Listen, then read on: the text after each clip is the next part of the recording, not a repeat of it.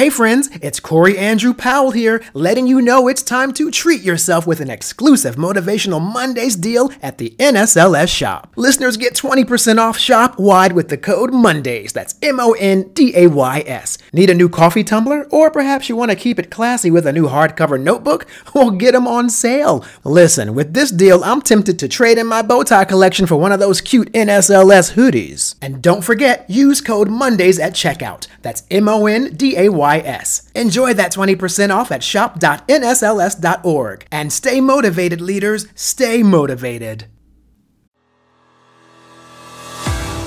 On this week's episode of Motivational Minutes, Janet T. Phan explains that her success is not an anomaly and that everyone has the ability to achieve their desired goals. But I did wonder, I'm like, you know, is she the anomaly? Right? Is that something you really believe everyone has that opportunity for limitless potential? Or, well, if there's just something special about you? How do you respond to that? There's nothing special about me. I am an everyday average person and actually below average based on the SAT scores that I took. So I know yeah. that way below average.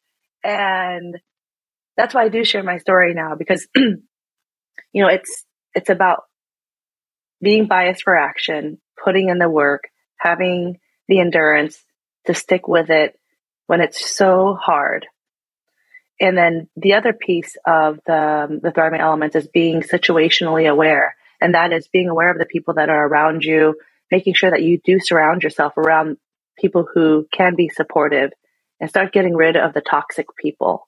And so having toxic people around you also consumes a lot of energy. And I'm not saying toxic is somebody who, you know, their parents pass away and they really need you and that's not toxic, right? You need to, you want to be there for them. Toxic are the people who just come up with problems and drama and, you know, it's just gossip. So start getting rid of those people. And so these are things everyone can do when they're, again, intentional about it, surrounding themselves around the right people. Because if you are going through challenging situations or a challenging situation, having that support network, you feel more empowered and you have this community you know will be there to support you, to listen, to provide advice along that journey. And so I feel like no matter where you're at in your life, if you can bring yourself to build this community, and it doesn't have to be large, even if you just start with one or two people, or then you can grow it to five to 10.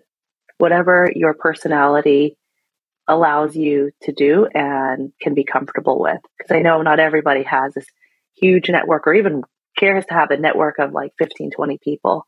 But I think those basic things is having some good people around you and having the endurance to stick with your plan. And then, like you said, to not be afraid of failure and uh, to, and to take the risk. And so that's what I kept having to think and refine and refine and refine as I was going along this journey. Subscribe today for more inspiration on the go.